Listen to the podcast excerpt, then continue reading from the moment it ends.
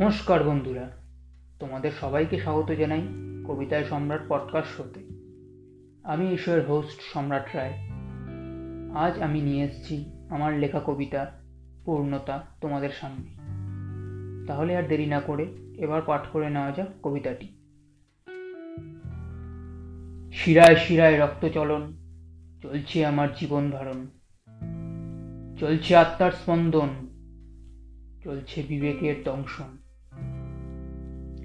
বিবেকের দংশনের ফলেই ধীরে ধীরে দেখা যাচ্ছে পূর্ণতার প্রতিফলন।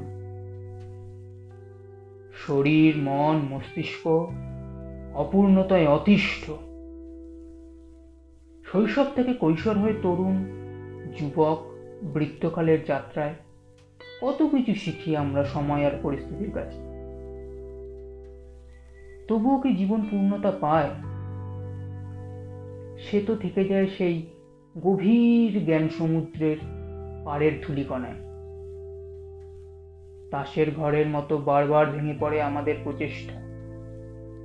তবুও জীবনী পূর্ণতা পাওয়ার আশায় কখনোই থামে না আমাদের চেষ্টা।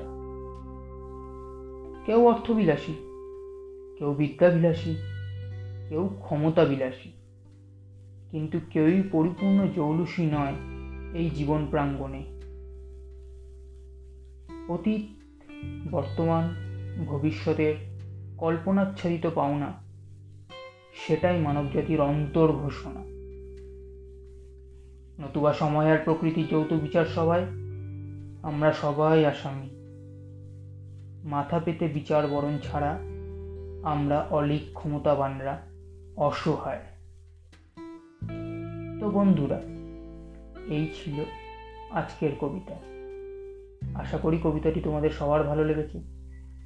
ভালো লেগে থাকলে কবিতার সম্রাট পডকাস্ট শোকে অ্যাঙ্কার স্পটিফাই এবং অন্যান্য পডকাস্ট প্ল্যাটফর্মে ফলো করো।